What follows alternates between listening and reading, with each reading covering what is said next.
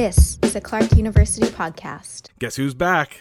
RFU contains grown up themes and occasional coarse language when they get carried away. Please take care while listening. Hi, screen professors. This is Ashling Lynch, and I am a Clark Class of 2021 alum. Recommended for you this week is the film Official Competition from 2021, made in Spain and directed by Gaston Duprat and Mariano Cohn. The film stars Penelope Cruz, Antonio Banderas, and Oscar Martinez. And I am recommending this film for you because although it's not a plot heavy film at all, it does have some major twists that I'd love to hear what you all thought of. Also, Official Competition is a movie about movie making, so I'm curious to know whether you thought the film's insights into artistry were funny or tedious or both. Can't wait to hear your thoughts.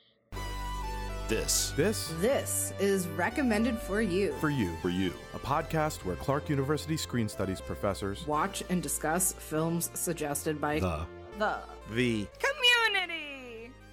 Welcome, welcome, welcome to RFU. I'm Soren Sorensen. I'm Rox Samer. And I'm Hugh Manon. What are we here to talk about this episode? We are here to talk about a film whose title, like so many films that we've seen, I can never remember. The title of this film is Official Competition. Recommended by one Ashling Lynch. Ashling got the heads up that we are focusing on comedy films. And so she suggested, she was like, well, you know, is this a comedy? Is it not? She wrote me, you know, it's certainly a satire. Um, does that count? And we said yes. Official competition, which I also confused the title and kept thinking of Obvious Child, I guess because they're both OC OC films. Hugh, do you want to tell us what this film is about? Give us some some. This film is a Spanish and Argentinian co production, directed by Mariano Cohn and Gaston Duprat. The film begins as an octogenarian owner of a pharmaceutical corporation is having end of life second thoughts about his corporate capitalist way of life. Umberto Suarez, played by Jose Luis Gomez, wants to finance an architecturally fancy bridge and give it to the state, or, he muses, he could finance a prestigious film, and that is what he does. He hires Lola Cuevas, played by Penelope Cruz, to direct. She is prestigious, but kind of strange. Umberto pays through the nose for the rights to a Nobel Prize winning novel. Lola hires two actors to play the estranged brothers at the center of the story. Ivan Torres, played by Oscar Martinez, is the principled and professional maestro artiste. Felix Rivero, played by Antonio Banderas, is the womanizing popular film star. They all go to a huge postmodern building, which is full of big empty spaces and virtually no one occupying it. From here on, the film unfolds as a series of rehearsals for a film, which is a really bizarre premise and truly perverse. We never see a single shot from the final film, although we see the premiere and know that it does, in the end, get made. The two actors have drastically different approaches to acting, and each tries to outdo the other in various ways that we can talk about later. Lola challenges the two in ways that are funny because they involve various forms of low key psychological torture. She is serious, demanding, relentless, and knows exactly what she wants. The third act involves a twist. The film, of which we have seen nothing, premieres to great fanfare and acclaim. A huge advertising banner reveals that Felix has done what Ivan said he would do earlier if Felix were to die during filming. He plays both key roles, both brothers. Lola seems to have checked out entirely, but Felix emerges heroic, and sporting the beard that Ivan, seen only in a hospital bed, is missing. Very nice. Who do we suppose Lola's character is supposed to emulate? And also, Great. Um, and this doesn't have to be a single one, but uh, and also, um, does she actually know what she wants? Does she have? Does she really have a vision, or is she just kind of you know flailing a little bit? Two of the last films I, I've seen in theaters are parallel mothers in which Penelope Cruz plays another queer character, and Pain and Glory, in which she oddly enough plays Antonio Banderas' mother, but they don't appear together on screen. She appears in flashbacks. And for me, this is a very much a, a very like Pain and Glory esque film where we're thinking about filmmaking with with a little wit and humor.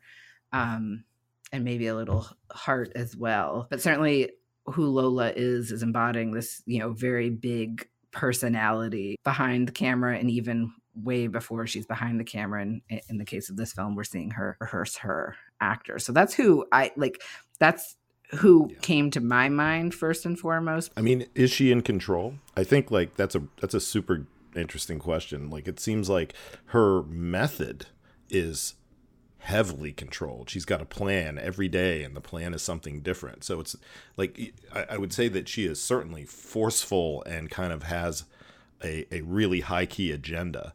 But is she in control internally? Does she know what she's doing? I mean, that's a whole different whole in, different. in the question. scene where um you know Umberto um, the octogenarian, you know, the, the rich pharmaceutical CEO or whatever is is you know laying it all out and saying, well, we we, we paid this fortune for this book, and we want this, we want the very best. It's kind of this the opposite of what you you you hope like an artist is speaking like when they're about to embark on this kind of a of a you know pursuit.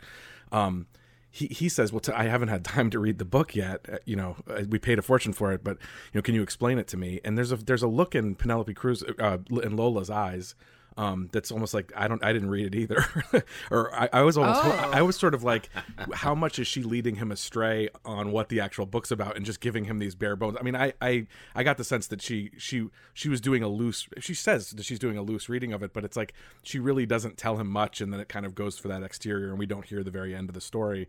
And I was always like, right from that instant, I was thinking, well, she's sort of making it up as she goes along too, and not really assured of herself. And this guy has no idea how films are made anyway. So, and then she's got these two actors who are from opposite ends of the method spectrum. You know, one one is f- sort of fully you know committed to this idea of inhabiting the character, and the character has a history, and he, the the character you know is a is a sports fan, and you know possibly possibly has nationalist tendencies and all this stuff. And and Antonio Banderas' character uh, Felix is like well, you know, if I if I say the words convincingly enough, then um, then you know Felix will be there. You know, it's like this is this is or the or, or my, you know my character will be there. So I, I I don't know. I was I was wondering how much all three of them were sort of improvising, and that her a lot of her visions for rehearsal were sort of made up at the last minute, especially when they dis- she destroys all of their awards or um, trophies and her own Palme d'Or and all this stuff. Um, it was kind of made up spur of the moment, twenty four hours before. Or something. I mean, it's it's interesting that you were calling BS on her out of the gate because, like, eventually, for me, that is where the film goes, right? Like the, the satire, Yep. the satire swallows all, or at least nearly all, and that's that's my big question for the film. But initially, my impression was like, okay, clearly this like producer is being sent up, like like he's such an ass, he's so dumb. Um, like he doesn't even bother to like try to like read the book Hmm. and then he's sitting there with his fan- the fanciest ice cream you've ever seen She's and he offers her he's eating a some- sundae or something. Yeah, it's ridiculous. yeah and she's like no no i don't want any of your like foofy ice cream and like and that look in her eye i took to be you didn't even read the book like Yeah, you dick yeah. you have millions upon millions of dollars to spend on the to spend on the rights for this film but like you didn't even read it like so so i in that moment for that scene for me i thought we were like being like oh thank god like someone's here to say like someone's here who like gets what we're up to when we're when we when we make films and when we when we love the cinema.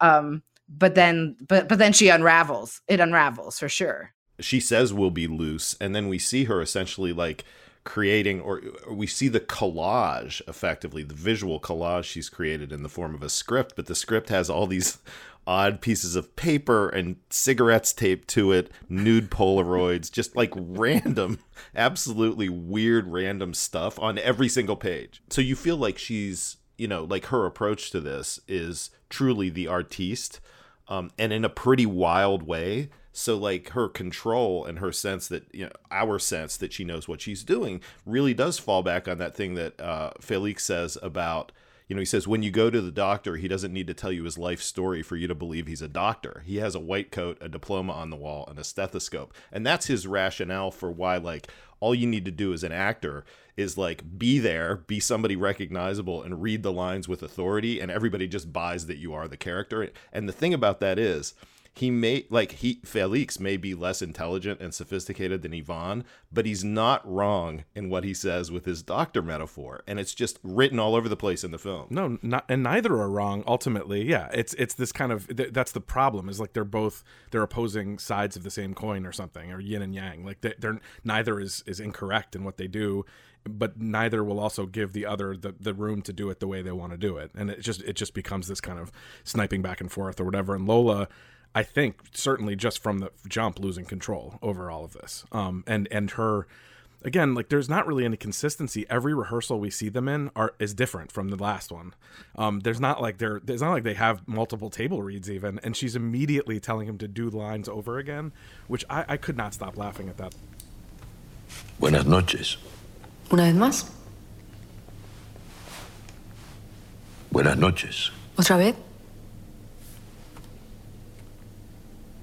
Buenas noches. Una vez más. Wow, I, you guys thought she lost control because, like, for me, it was a much more slow burn on Lola because we get the kissing scene, which must be discussed, and we get the metal destruction scene, which Must it? and it, just kidding of course we have to i, I just I, uh, listeners, yeah rox is just aghast rude. If we're not discussing that scene, I'm out. No, the no, kissing it's- scene and the metal destruction scene are like the most iconic of the film. And my impression in that moment is that she has total, total control. In the moment where she forces him to read the line over and over again. Is that well, what you're saying? there, That well, moment? in these rehearsals, in these early rehearsals, Yeah, multiple so- times.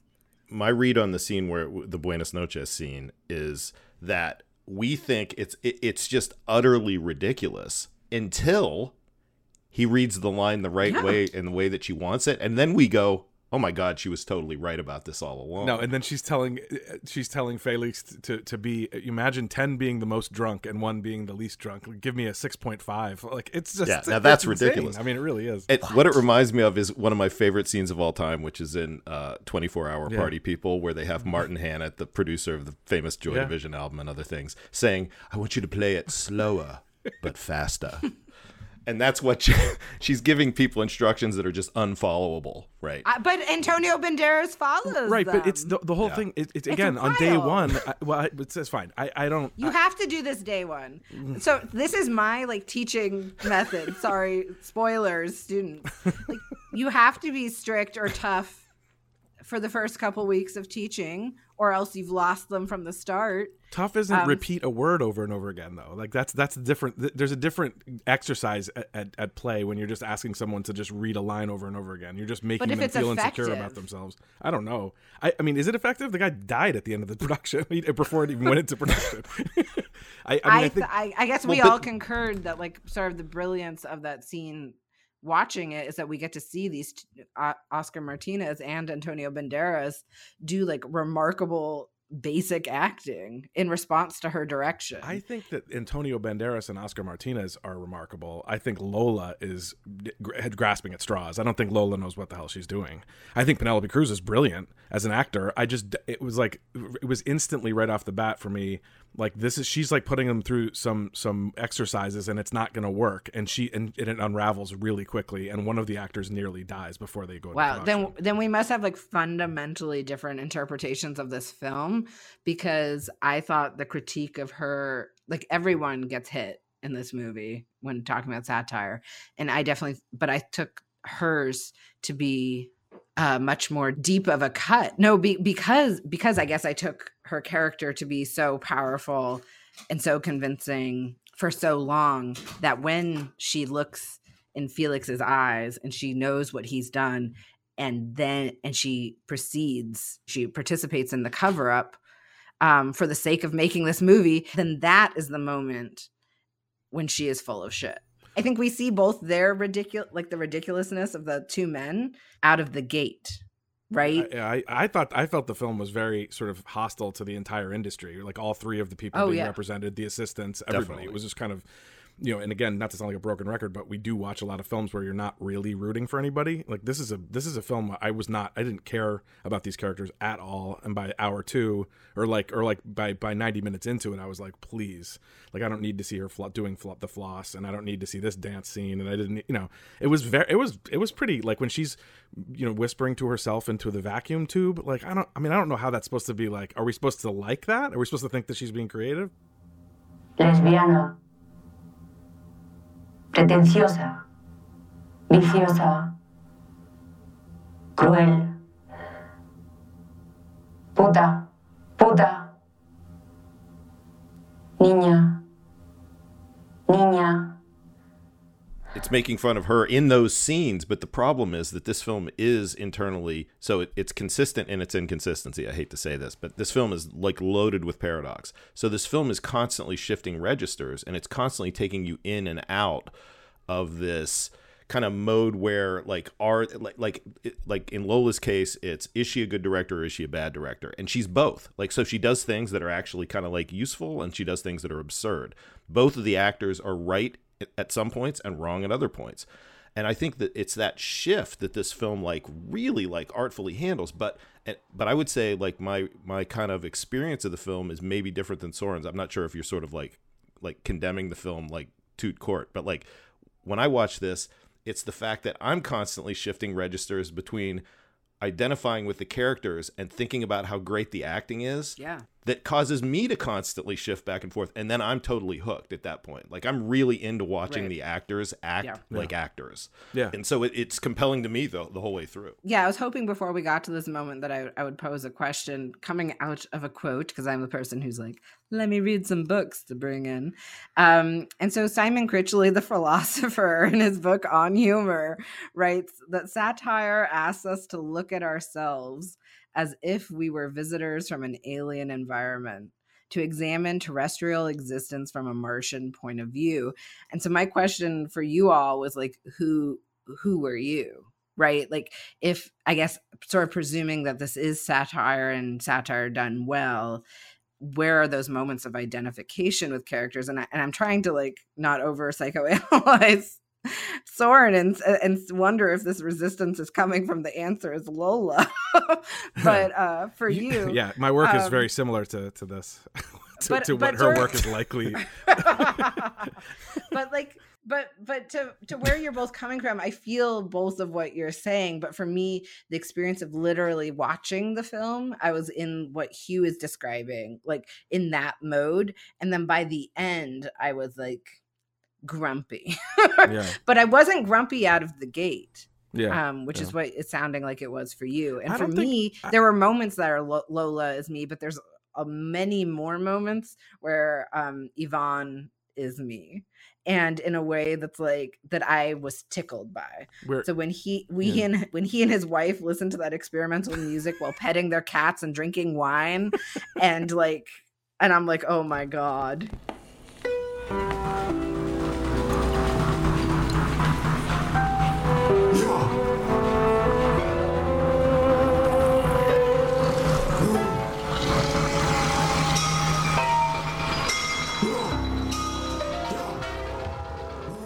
Either this is me or this is how I envision myself, and that is yes. That but is you and Rachel aren't listening to like atonal, like like spoken word with, with like. It's some... not like that far because it is pushed yeah, far, yeah, but like yeah. yeah, we're people who put on like the Judy Garland Christmas. Yeah, but that's the opposite it. of what they're doing, right? You're like having fun. They're like yeah. they're trying to like they're even trying to impress each other. Like you guys are having fun. Like I, I feel like listening to Judy Garland is the opposite of listening to this like avant-garde like noise, whatever it is, this disaster, which I immediately tried to Shazam and I couldn't find it. so what they're what they're talking about, the music they're talking about, I hate to say yeah, it, like, like that's totally my shit. That's my shit. Like when when you hear him say, when he says, "Listen to that grimy yes, noise the in the background," that's yeah. just fucking He's me. Like, Listen like that's me.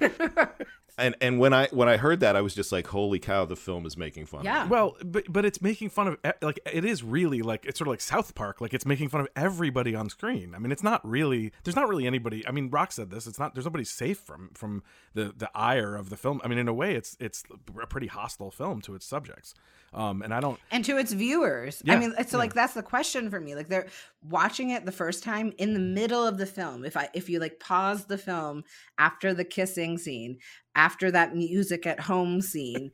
And i would be like i turned to rachel rachel watched it with me and i turned to her multiple times and was like this movie is fucking hilarious. Yeah, like yeah. like that's us. We are ridiculous. Thank you for making this movie making fun of us because i enjoy it. But by the end when all the leads are skewered and like filmmaking and art filmmaking if like is revealed to be like total bs from like, and I'm like, well, then why? Why did we watch this? Maybe, like, maybe like I already is... thought that it was BS before I started watching the film, so it was just confirmation bias or something. I was just like, oh yeah, like they're just going to skewer everybody and it, it, just reminded me a lot of uh, what i think is a superior film about the industry but a, a much different kind of film is uh, robert altman's the player which i know hugh likes i i, I love this movie i'm like a devotee of, of altman's for sure but the the scene with um at the very end of the player spoiler alert where uh, Julia Roberts and and Bruce Willis are acting out the movie within a movie that Richard E. Grant has been writing. Um and it's like you know what took you so long? Traffic was a bitch. Like this kind of thing like it's not going to be that way and then it is that way. Like and and so when you see that Antonio Banderas's character Felix is playing both roles from the minute that they had the fight it, it was like sort of Chekhov's it was like Chekhov's jujitsu or something. Like you you knew when he did that move it was like okay we're seeing this fight training for some reason reason, not necessarily for the film that we're going to watch or the film within a film that we're going to watch or his astronaut drama where he he parachutes in to an island quote of savages unquote. Um, but it's it's you know there was a kind of predictable track that this went on and i think it kind of it definitely it, it sort of betrays the the the director's bias or the or the filmmaker's bias i suppose about about how this is all just ridiculous. And I, so i don't know. It didn't really have a, much of a beating no. heart. Neither did Robert Altman's The Player. frankly, there's not a lot of sympathy for the characters in that film either. I know a, a, lot of the movies that I like about filmmaking manage to like balance um, a certain sort of critique or awareness of the flaws of the industry with delivering nonetheless what film does best. Yeah. So like I think of things like Singing in the Rain, yeah. Sunset Boulevard, Stars Born, Boogie Nights um, Boogie Nights. That's tough. Does it make you feel wistful for Hollywood in some way? Like I, I don't know. Maybe I the ways it once were. Like there's a nostalgia factor to Boogie Nights for sure. When good the, the good old days when porn was on film. Hugh, as someone who also had a little bit of fun while watching it, what what where do you sort of end when when it was all said and done? Yeah, so I, I mean, you you know you read my mind on the player and I, it, the connect it would make a great double feature with the player in some ways but uh, in the player um, there is a love for Hollywood and this is Altman's thing right so he's always got one foot in and one foot out but let's not forget the one foot in um, Fred Ward's character at the beginning of the player is like waxing poetic about these amazing tracking shots, touch of evil, and all these things. So that's kind of like there. There's a heart to it for sure, but like it's the cynical bullshit that's around the kind of golden era of Hollywood that the film has nothing to do with and that Altman clearly dismisses and despises. Um, this film, I think it's acting. Yeah. Um, I think that, that acting is what's in some sense revered in this film. And, you know, it's so basic that it almost doesn't need to be said. This is a film about rehearsals, not about filmmaking. So, in some ways, like it puts all the focus on acting. And I just think it, it allows these three actors to shine and to do things that are extremely convoluted, dialectical, paradoxical, and weird. And so it's like actors acting about acting. You know, like I, it, I, I've, I've, I'm always perplexed. I just, I, I saw this uh, just recently. I won't give any spoilers for sure about this, but like on the finale of um, Better Call Saul. So there's a lot of acting that goes on in that episode for those who've seen it and it's amazing when the actor who you think, and this happens in official competition twice, the actor who you think is being truthful about something so severe as pancreatic cancer turns on a dime and reveals that oh yeah i was just i was just joshing you like that wasn't real and i fooled you all and of course, they fooled us too in this really weird way because, of course, we know there's an actor there acting, but we what we fail to see is that there is an actor there acting like they're acting. And I know that that's just like a mental, like, you know, like it turns your brain upside down. Uh, th- those scenes were amazing, and then uh, Ivan does the same thing back to Felix um, in praising his acting, and and and he's just j- joking and saying, well, now it's one to one, and it becomes a sport, a, a, competition. This goes back to this idea of the of the film's title, which we can talk about as well. Um, but yeah, no, I, I, those were two of my favorite uh, scenes. And the first time I watched it, I believed both of those scenes. I don't think I, I, I wasn't so cynical as to just not believe anything anybody was saying.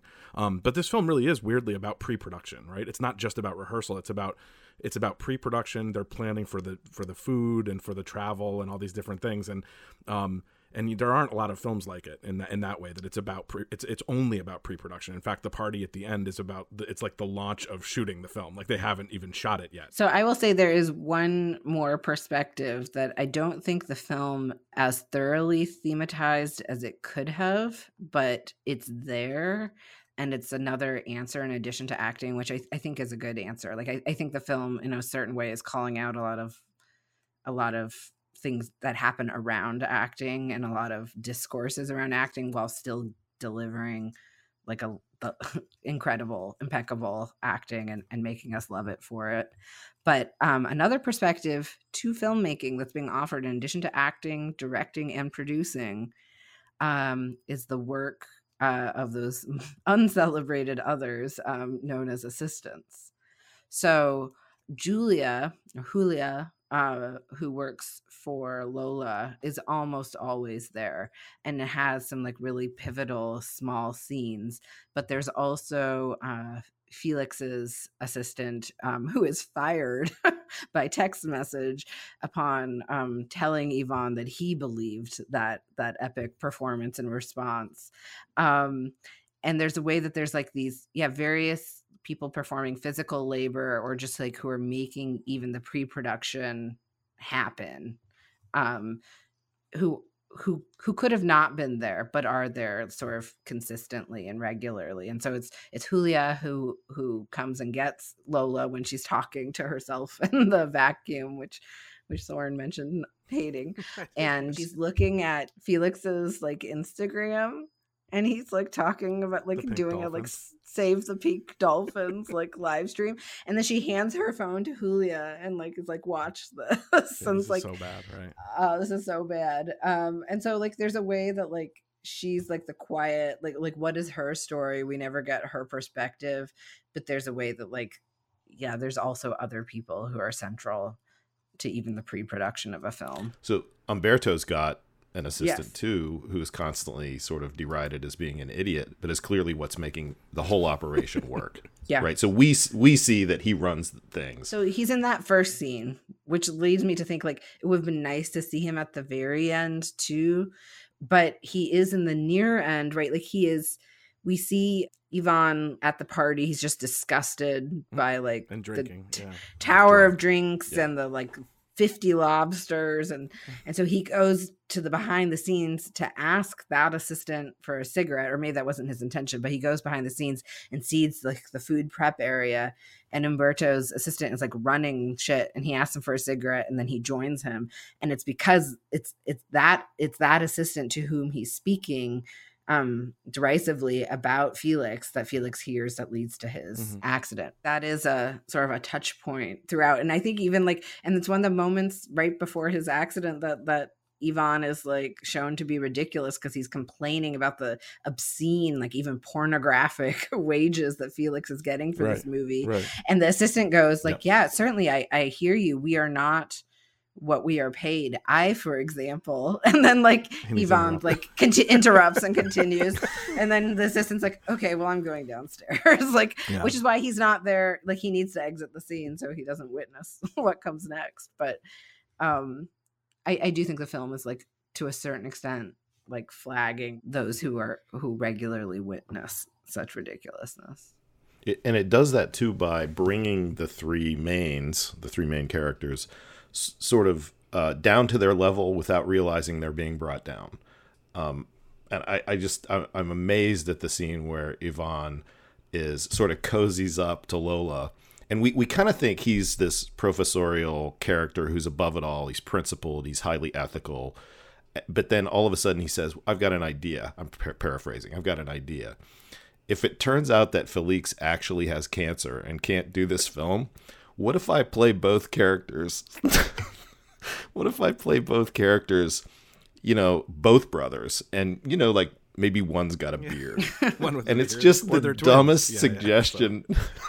it's so stupid, but but what we see is him sort of being lowered down. He just comes down this giant notch and we realize yeah so nobody here is is sort of exempt from the satire. Nobody's No. right and and so in some sense yeah you're right you, you would like you'd I absolutely be right to conclude that the assistants are beneath are, are above contempt Yeah. right so everybody else is beneath contempt but they're above it Yes. they've risen above it simply by doing their job and being effective and handling the scheduling you know julia's sitting there like trying to work out like who's going to Yeah. do what what week which is just horrible work but she's doing it you know, responsibly and correctly. And so we kind of learn to appreciate that. I want to say also that there's another layer of worker in this film, and it's the guys with the um, leaf blowers, and it's the woman especially who sweeps up Yes, the yes. crushed awards on the stage, which Yes. the camera hangs out Yes. to let you see come in and have to clean up the mess. And it's also somebody who we never see, which is that right before Ivan dies, he does this really like ungodly rude thing, which is he's talking to the guy who's in charge of the big uh, all the food. And he drinks his wine, and then he just drops his wine glass over the ledge. Which somebody's got. All I can Yep. think to myself is somebody's got to clean that up. So there's this staff Yeah, thing. there's a um, there's a, a scene. This doesn't happen very often where a, a scene in a narrative film like this really kind of mimics um, a scene in a documentary that I really like, and that documentary is some kind of monster, um, directed by Joe Berlinger and Bruce Sinofsky, and it's about the band Metallica and the recording of their worst record, Saint Anger, uh, maybe their worst record, but probably. Um, and there's a scene where Lars Ulrich, the drummer of Metallica, is is in a is at uh, an auction, a big auction house, and and selling um, a bunch of price like modern art, his his this modern art collection, including Basquiat's and all these different like paintings that he's had for years at you know at a at a, a big markup and you know making himself even more wildly wealthy than he is, um, and he. And, and without any malice or anything like that, he drops a champagne champagne flute, and they and they continue their conversation. He, he kind of looks around like, "Sorry," you know, kind of thing, and he continues his conversation. And at the end of the scene, a person comes out with the broom and a, and a and a dustbin to like pick up after him, and it's like that's the end of the scene. Is like you see all this kind of like energy and art and and fabulousness and wealth and all this stuff, and then and yet someone always has to clean up after it. I've screened that film in class, and, I, and when I screened it in class at Oklahoma State University, um, I was playing it pretty loud, and I blew out one of the speakers at the front of the classroom, and I never told anybody. And tell someone had to deal with So- that, Hugh. I know it. I know it. It's like two, two on the nose, man. And my inner monologue about Hugh right now is like, could I love him more? Like this is like you know this is, this is like hero level stuff right here. But um, no, I I, I do. I, I really have a soft spot for that movie. I mean, it's like equal parts Oh, kind it's of good. sensationalist and and yeah and and kind of It's about a heavy metal band being psychoanalyzed. What's not to yeah like? yeah. It's, I'm it's glad you reminded me of like the scene of the cleaning woman cleaning up that machine after it's destroyed their metals and as well as the computer and microphone and rubber ducky that Ivan throws in. Well, that is really satisfying. Yeah, Ivan. Oh. Ivan is is like really enjoying like like it's very. There's something sort of beautiful and terrible about that machine, and somehow it always wins. Like no matter what they you throw into it, you're thinking, okay, this shard of this laptop is going to make it. Nope, it gets crushed, and it's like kind of fabulous to watch.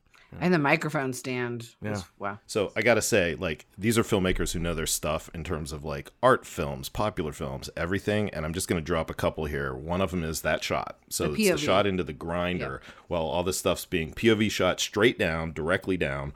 Of all this stuff being crushed and ground up, and it reminds me of a film I show in every single Screen 101 class, which is Hollis Frampton's Nostalgia, mm-hmm. where he takes the pictures and he puts them on the burner, and we get the shot straight down as this thing's being destroyed. But the other thing that it just eh, all over the place in this film is Jacques Tati. Mm-hmm. So these giant modern settings and all these weird manipulations of sound that sound way too close. So we're hearing like we're hearing people kiss, but in a way that's much too close. Um, and we're hearing the leaf blowers going, and she's closing one ear and closing the other ear, and we're hearing it in like wide stereo. And then she closes both ears, and we hear nothing. It's Jacques Tati, Yeah. you know. And so this is like a, and I actually I had that thought, and I thought, there's no way I'm the only person to have had this thought, and I typed it into Google, and of course, there's people who are like, this is a modern day Jacques oh, Tati, but it, it really is that, and I think in a way that I think. I, I just think if you paired like playtime Yeah, it's playtime. Which I think is the great one. These are films that our students I don't think see, um, and they're just so good.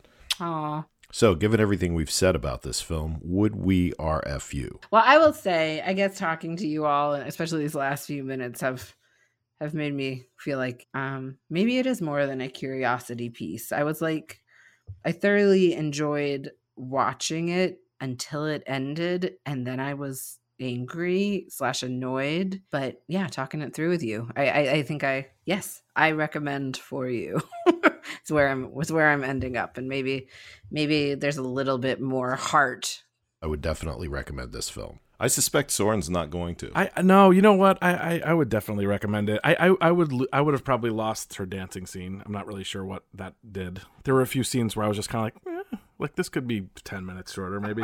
and Lola is just dejectedly doing that floss dance. I've never seen somebody more grumpy doing the, the floss. The and and she's just kind of like mad about getting older or something. I'm not really sure what that's all supposed to mean, but yeah, I was like, we, maybe we don't need this. but yeah, I would recommend it. I love I love movies like this that could almost they, they could be theater pieces. Like there are very few characters, very few locations, um, and it's just always it just lives and dies by the screenplay. It's it's really savage and really hostile toward filmmaking and toward its subjects. I think, but um, I don't know. So am I. and to us, like to spectators, because like if you don't get what it's doing, then I guess I, I don't know. I, I don't I guess you'd be bored. And then since you do, it's people like you Yeah. who who are arguably also the problem. It for sure should be said that this is a film that you could, if you haven't seen it and you just listen to all this, you could watch it and it would still have the exact same effect. I mean, satire, it, it's just not dependent on surprise. It's not dependent on like, like none of these jokes that we're talking about or none of these funny scenes are ruined by us having talked about them. It's the performance. It's what we see. Yeah, yeah. For sure. Thanks, Ashling. Thanks, Ashling. Thank you, Ashling. Recommended for You is a Clark University podcast. All opinions expressed are those of the faculty participant. If you'd like to recommend a film for an upcoming episode of RFU, email us at rfu at clarku.edu.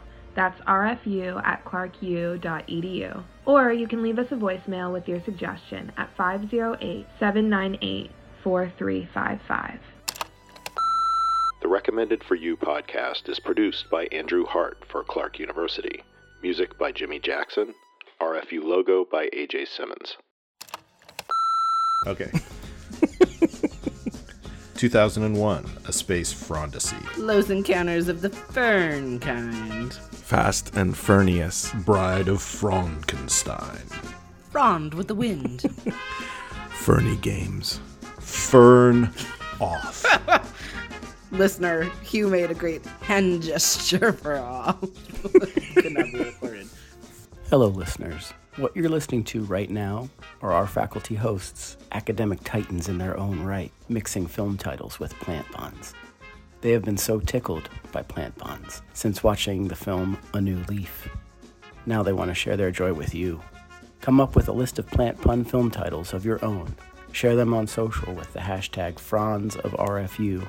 That's F R O N D S of RFU. Or email them to rfu at clarku.edu and we'll send you a Fronley t shirt. Send us a voice note reading them aloud and we'll include it in an upcoming episode. I'm RFU producer Andrew Hart. Thanks for listening. My best Frond's wedding. Gentlemen prefer fronds. Mad Max. Fernie Road. The Texas Chain Frond Massacre Fern. The Royal Tenon fronds. Unforgiven fern. Wait, I don't think that. Oh, Unforgive Fern. ah, damn it. Unforgiven fern. The Maltese Frond Fern. Frondy and Clyde. The French Connection. Frond Star Man. To kill a Frond King Fern. Un Fern Andalou. Frond Oncle. All right. I, I think that was fantastic.